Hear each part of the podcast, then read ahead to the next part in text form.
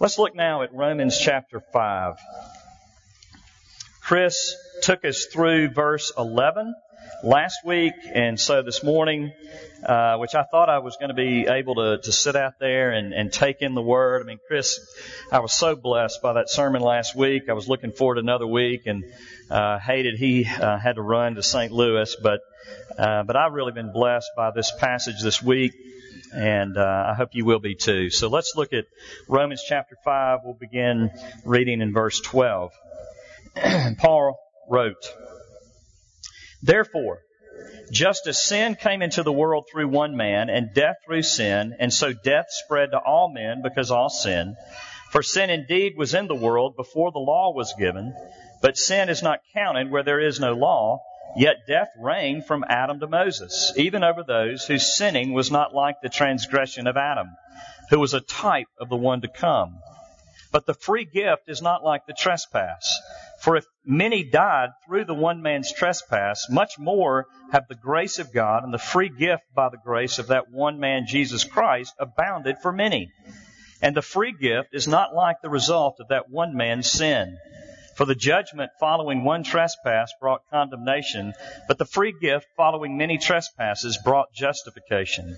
If, because of one man's trespass, death reigned through that one man, much more will those who receive the abundance of grace and the free gift of righteousness reign in life through the one man, Jesus Christ. Therefore, as one trespass led to condemnation for all men, so one act of righteousness leads to justification and life for all men. For as by the one man's disobedience the many were made sinners, so by the one man's obedience the many will be made righteous. Now the law came into, in to increase the trespass, but where sin increased, grace abounded all the more. So that, as sin reigned in death, grace also might reign through righteousness, leading to eternal life through Jesus Christ our Lord. Very words of God. Let's pray together. Father, we thank you that you have spoken to us. And we thank you that you just don't tell us what we want to hear, but you tell us what is real and true. Father, this is a tough, tough passage. And it strikes at the very heart of our self-righteousness. It strikes at the very heart of what we don't want you to be.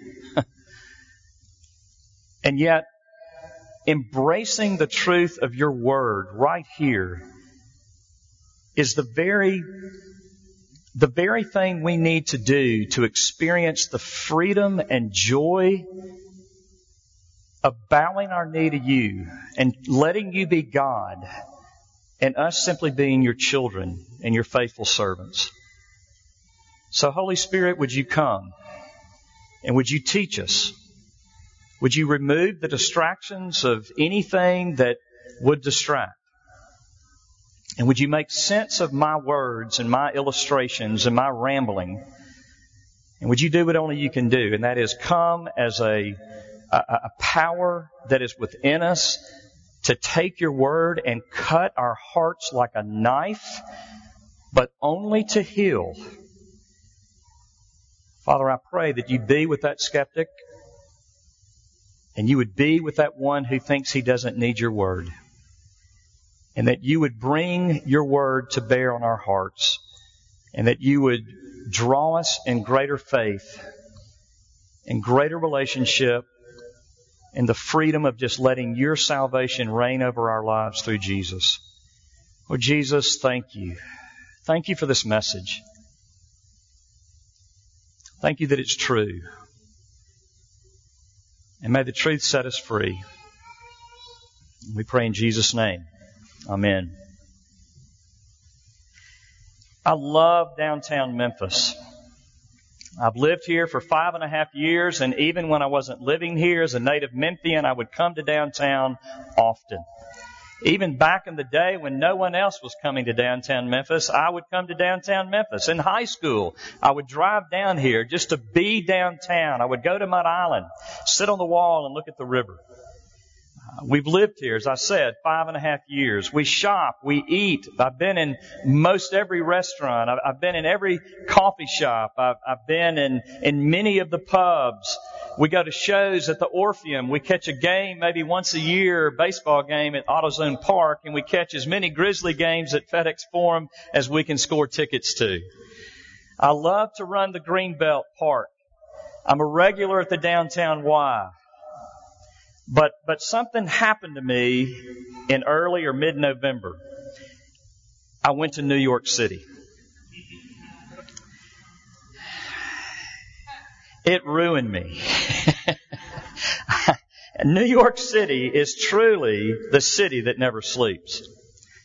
You can do something every minute of every hour of every day. It doesn't slow down. There are more restaurants, pubs, coffee shops, and shopping in one square block in, in Manhattan than there are in all of our downtown. Two million people live in Manhattan. Nine million people live in New York City. 30,000 people live in downtown Memphis. There is no comparison what Paul is doing for us in this passage this morning is he is drawing a comparison and a contrast to show the superiority of one over another. He's taking who we are in Adam as the one who represented us in that garden so many years ago and comparing that to the one who went to another garden and represented us in a different way on a tree before God. And he says, really where he's driving us is he wants us to understand that there is no comparison. There is no comparison to the life that we, we think we can get under Adam versus the life that we can really have in Christ Jesus. Now, why is he doing this? Why is he giving this point? Why is he drawing this, this very extreme and, to be honest with you, utterly offensive uh, um, illustration? It's because we don't get it. From chapter 1, I mean, why didn't he stop in chapter 1, verse 16, where he said, I am not ashamed of the gospel, for it is the power of God unto salvation for everyone who believes, to the Jew first and also to the Greek, to the Gentile. Why didn't he just stop there? Why did he have to go beyond that and go in chapter 3 and talk about the depth of our sin? And then in, in, in, in uh, chapter 3 and verse 23 say, But now there is a righteousness from God apart from the law that has been manifested to us through faith. He could have just stopped there, but he just keeps going and keeps going. And we're all the way in chapter 5 and he is still hammering this point. Why? Because there is something deep in us that resists believing the all sufficiency of the grace of Jesus Christ. There is something in us, and it's that, that DNA of Adam, where he said, you know what? I, have heard what you said, God, but I, I don't want to leave you completely, but I think there's a better way. I think my way of getting life, my, how I want to order my life, what I want to call sin or not sin, how I want to get pleasure, I think my way is better. And I think I can have my way and you. You see, Adam wasn't completely rejecting God. He, he, he wanted God to be around. He just didn't want to walk with him. Sound familiar? It should because that's the heart of every human being that's been born since then. It's all of our hearts. See, we want to manipulate a way of living where God has to serve us. And then we don't understand when life is not working out why it's not working out. Well, it must be God's fault. It's crazy. And yet that's how every single one of us lives. And so what Paul is doing is he is coming uh, deep into to, to our hearts and he's saying, guys, I want you to see this comparison and contrast so that maybe finally you'll let go of trying to live Adam's way and you'll just bow your knee to Jesus and take his salvation. That you'll stop trying to get salvation. Thank you, brother. You'll stop trying to get salvation on your own And you'll just rest in the great salvation that is in Christ Jesus. And you say, okay, well, I do that, good. And then life will finally, then I can go on just living the life I want to live. No. You see, Romans is the most theologically based book in the Bible. And all the great theologians come to Romans. And if you really want to be a theologian, you master Romans and you stand and you teach on it so that you can press everybody. And yet, listen to this. Paul didn't write this as a treatise for us to master that we might, you know, take our knowledge and, and, and feel better than other people because we've mastered it. But we've seen how many times in the first five chapters Paul has talked about Jew and Gentile. How many times has he mentioned his audience, which is a, a racially and ethnically diverse body? And he has driven point this, this, this point home that if you believe the depth of this gospel, then something will happen. Not only will you be individually freed to live a life for God, but you're going to start loving people around you that are not like you. You see, what we want to do, how we do church, is still Adam's way. We want to go to church, yes, a church that preaches Jesus, that's high and lofty in its theology, that makes us feel good by its headiness or, or maybe the, the extremeness of its emotional worship. But what we, uh, what we still want to maintain at the end of the day, yeah, but I still want to go to, to church with people like me. I, I still want to go to church and everything from the music to whatever makes me feel at home.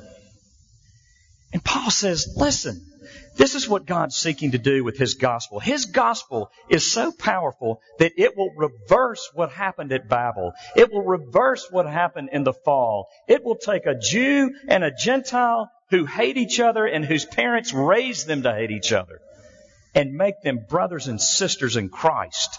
So that the world will then stand back and go, wait a minute. This isn't culture plus Jesus equals church. This is Jesus. Because people are loving each other. And people are living in a radically different way. You see, there is nothing that, that, that, that, that Paul teaches or preaches in this chapter or in this book that in any way is apart from us or somehow alienated from our everyday experience. So let's get the extremeness of the gospel, the extreme superiority of Jesus that we might be this radical community, that we might, that we might be the answer or, or an answer or part of the answer to Jesus' prayer. Father, make them one.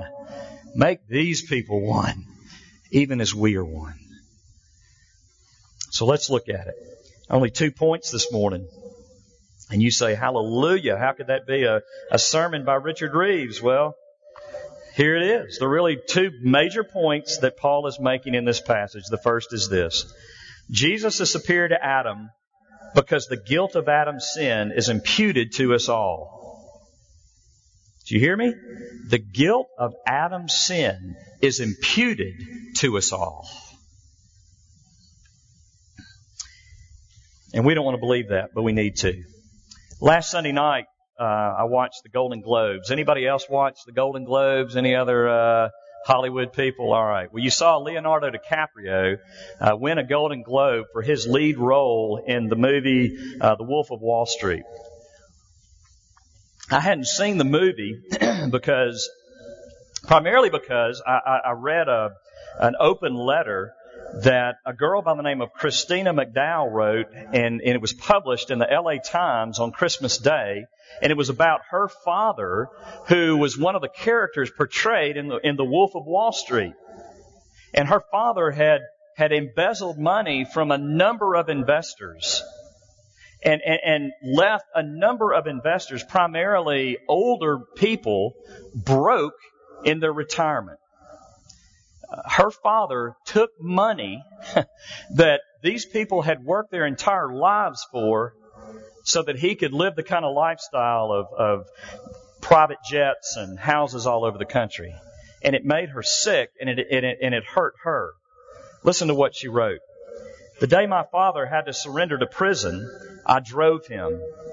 My mother had locked herself in the bathroom crying and throwing up.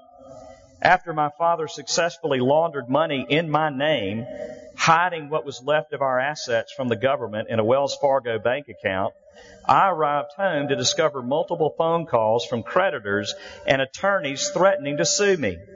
He'd left me in nearly $100,000 worth of debt. He left and never told me. After all that liquidated money was gone from the Wells Fargo bank account, things got pretty bad. My younger sister ran away at 17. My older sister struggled to finish school in Texas. I couch surfed for two years, sometimes dressing um, out of my car and stealing pieces of salami out of my boyfriend's refrigerators in the middle of the night because I was so hungry and so ashamed that I couldn't feed myself. Tips at the restaurant weren't cutting it. It's a pr- pretty confusing experience to go from flying private with my dad to an evening where he's begging you for a piece of your paycheck so he can buy food for dinner. She published this in the LA Times on Christmas Day. There's a little bitterness going on in Christina McDowell, couldn't you say? And yet what I hear from her is a daughter who has been deeply betrayed and deeply hurt by her dad. And whereas she admits in that letter, and, and she admits to snorting cocaine and, and, and other activities in her open letter, but whereas she confesses that, you get the sense that there's one person in her life that no matter how bad she is, she knows she's better than. And don't we all have those people? I mean, I'm not talking about the people out in the world. I'm talking about the people in the church. I mean, we talk about, yeah, man, I'm the biggest sinner I know. But then we catch ourselves talking about other people, gossiping about other people, distancing other people from our lives because, oh, you don't understand. I can't love that person. They've hurt me too deeply. What they've done to me was, was just too much. Or their personality drives me insane and I can't stand to be around them. But what we're really saying is if they would just wise up and be like me. You see, we're all trying to hold on to this last little shred of righteousness. This last something in our hearts where we believe that, that, that if people would just get it together like us in this one little area, then they would really be good enough for us to be around. And what we don't understand is that one little shred that we're still holding on to is holding us back from the grace and mercy of God. Because we are distancing ourselves not just from that person, but we're distancing ourselves from God. We're communicating to Him because everything we do and everything we say is in His eyes. He sees it all. And so what we're doing is we're saying, God, yeah, but. Come on. I mean, I know I am jacked up, but look at that guy. Look at that girl. And we feel good about us by feeling bad about at least one person. And we know we have many more than that. See, what Christina McDowell doesn't understand is that holding on to that one person, holding on to that dad who hurt her immensely. Hear me. I'm not belittling his sin against her. I'm not saying what he did against her was not that bad. She just needs to get over it. I'm saying that she, she needs to go to the very depth of what he did to her, feel it all, and then look at God and say, I am no better. That's the way of freedom. Now where do you get that? Because what Paul does is he takes us to this, this case of Adam. Now why Adam? just like when we looked at Abraham, we had to do a little work to show that Abraham was the hero of the church. Well, Adam was the, the, the, the murderer of the church. He was the evil character in the story that nobody wanted to be like. I mean, who has ever wanted to be like Adam? And that's his point. Because if there's one guy that we can just blame for everything, it's Adam. And we really can. We can blame him for everything. He has messed our lives up. The next time you feel condemned by your sin, cuss at him. That, we can say SOB. It doesn't mean south of Bill and that guy. I mean, seriously. I've had so many people wrestle with this saying, well, why does God count me guilty when I wasn't back there? I wasn't the one doing that sin. It's because of this, because Adam represents us all in the eyes of God. And you would have done no better, and you probably would have done worse, and so would I. Listen to what Paul is doing here. I'm sorry, man. This thing is just not, I don't know if it's my long hair. I thought it was my uh, sweater, so I took it off. But um, anyway, li- listen to this passage. Therefore, just as sin came into the world through one man. Do you hear what, I, what, what Paul is saying? He's saying, yeah, God holds you responsible for what Adam did. All right. Just as sin came into the world through one man, and death through sin, and so death spread to all men because all sin. For sin indeed was in the world before the law was given. In other words, humanity was cursed. God's opinion of us was settled before he even gave the law to Moses. Death reigned from Adam to Moses, even though, uh, even over those whose sinning was not like the transgression of Adam, who was a type of the one who was to come. He goes on in verse 15. He says, For if many died through the one man's trespass, what he's saying is we all died through that one man's trespass. For the judgment following one trespass brought condemnation. We're all condemned because of what Adam did. For if because of one man's trespass death reigned through that one man, death reigned through that one man, therefore as one trespass led to condemnation for all men, verse 18. For as by the one man's disobedience the many were made sinners. What Paul is saying is this. He's saying that in the eyes of God, He has taken the guilt of Adam and He has credited your account and my account and every human being that's ever been born. Guilty. Enemy of God. Sinner. Before you ever do anything. If you understand that, then that truth alone obliterates the way you and I practically live every single moment of every single day. Because this is how we live. This is a good day. It's going to be a good day or a bad day depending upon X, and X is not the law of God. It's not, oh, if I can just love God and love my neighbor enough today, then I'll feel good about me. It's if I can just keep my diet, if I can just exercise, if I'm, you know, kind of good, or, you know, I had that one opportunity to do a little good in, in the midst of working or whatever, or, you know, I can please my employer if I just get the right interview, if I get a raise, if I get this, if I get that, if I get another job, if I get a husband, if I get a wife, if we don't have a fight, whatever it is. We all create all these little laws and we hold them up and, and, and write them in the stone of our minds and hearts and we say, okay, it's a good day today. I feel good about me if. And what Paul is saying is, here's what God thinks about your little laws. You're condemned in Adam. Give it up.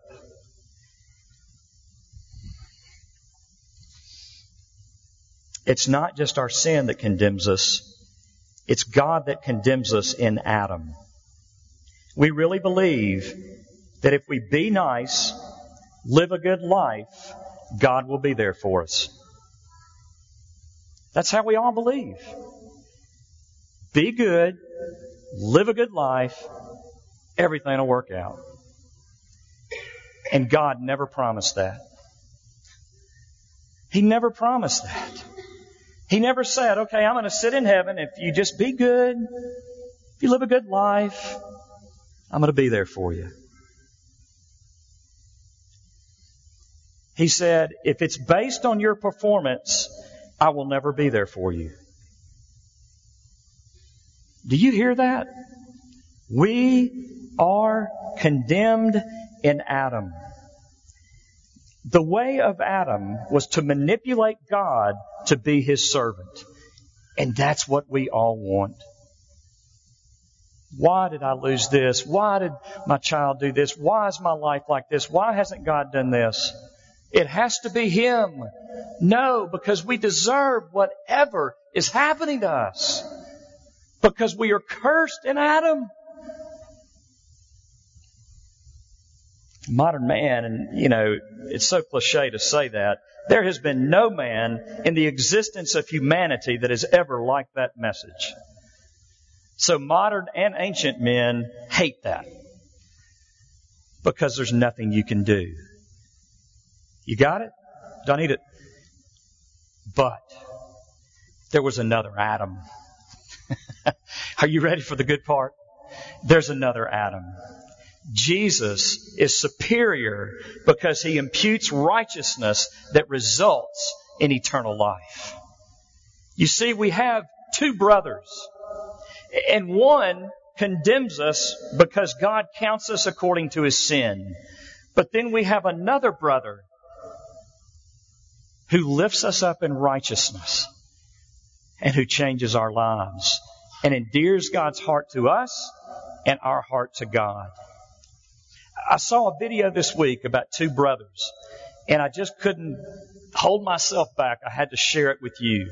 Watch this video, and we'll close things out.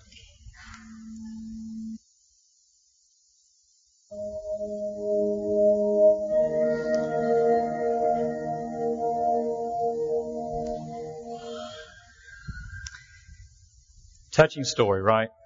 I bawled like a baby. Um, had headphones on. I'm glad Rachel didn't know what I was watching. She did, couldn't tell I was over there in the corner of the den uh, crying. But it's so much more than a touching story, and there is real me- method to my madness in showing this to you. Uh, you see, it's not just to pull that emotional string in your heart and set you up for the kill, although it'd be very easy to do, probably at this point. But you see, that is the reason it connects with us as human beings, whether you believe the gospel or not, is because we were made to be loved like that. we were made for someone to notice us in our paralysis and death of sin. We were made for someone more beautiful and with so many more abilities and so forth to recognize us and to come toward us and to love us in that way. And do you understand now why Paul is, is saying, guys, to really understand the freedom of the gospel, you have to understand that you are hopeless in Adam. That religion, that trying harder, that becoming more disciplined is not going to save you. Because you can't pull yourself out of the condition you're in. But there's one who can. You have an elder brother. You have one who said, you know what? My life for yours. I don't have to do it, but I want to do it because you're my brother. You're my sister. I want my life to be spent for your joy. I want to pull you along. I want to give you life because if you don't, you're not going to know it. Do you get that? And do you understand the effect if you do get it?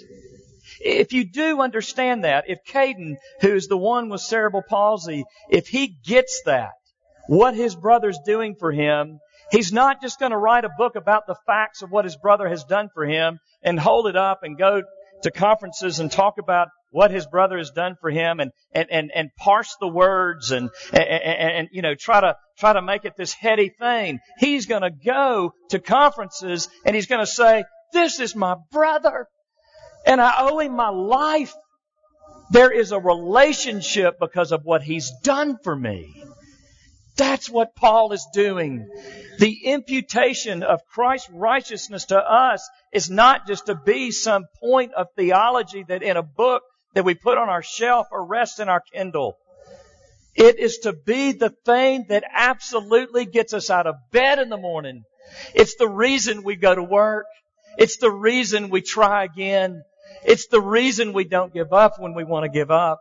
Because we have an elder brother and he is greater than we can possibly imagine. And if we would just open our eyes and understand what he has done for us in his work, in living under the law and obeying it perfectly and then going to the cross and becoming our sin and that now through faith we are declared righteous because he was declared sinful and that endears the heart of God to us. It makes it so that we cannot drive the love of God away from us. And you won't believe that because of your pride, not because you're so good. You see, what's driving you in your desire to be better and what's driving me most days is that we still believe we can do something where God will look down and say, finally you got it. I've been waiting. But the joy and freedom of the gospel is that God looks down and He doesn't see you. He sees you in Christ. And He says, Oh, I'm pleased because it is finished. It's done. Listen to this. Verse 15 forward. But the free gift. Man, how much money would you spend for that? You don't have to spend a dime. The free gift is not like the trespass. For if many died through one man's trespass, much more have the grace of God and the free gift by the grace of that one man, Jesus Christ, abounded for many. And the free gift is not like the result of that one man's sin. For the judgment following one trespass brought condemnation. But the free gift following many trespasses brought justification. If because of one man's trespass, death reigned through that one man, much more will those who receive the abundance of grace and the free gift of righteousness reign in life through the one man, Jesus Christ. Therefore, as one trespass led to condemnation for all men, so one act of righteousness leads to justi- justification and life for all men.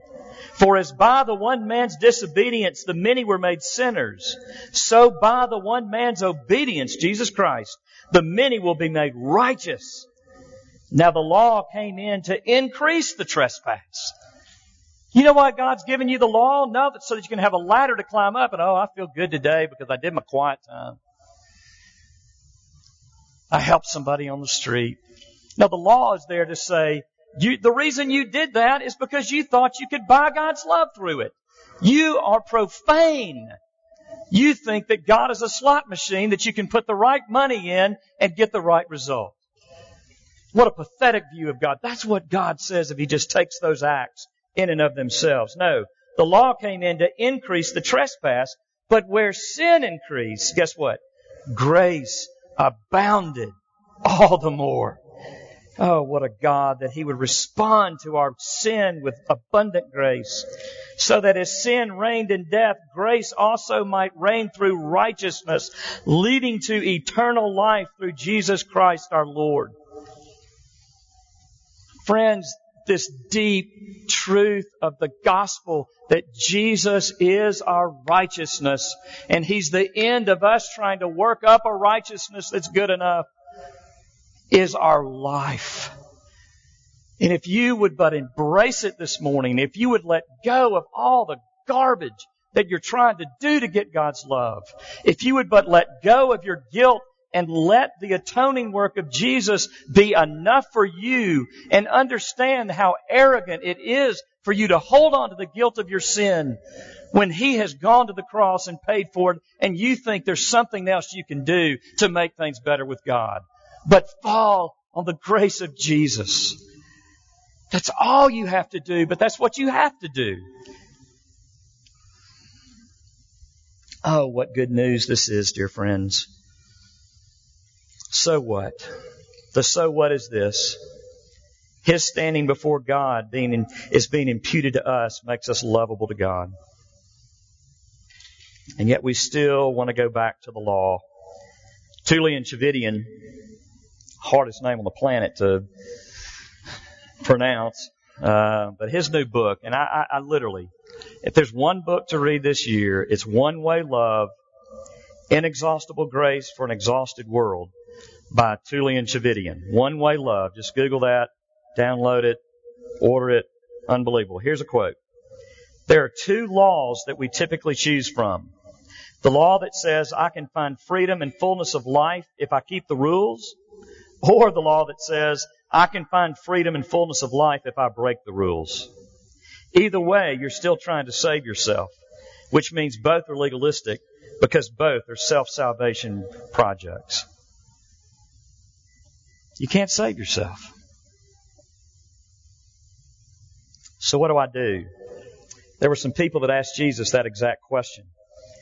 He had addressed about 5,000 and they all got hungry because he had, had spent a lot of time addressing them.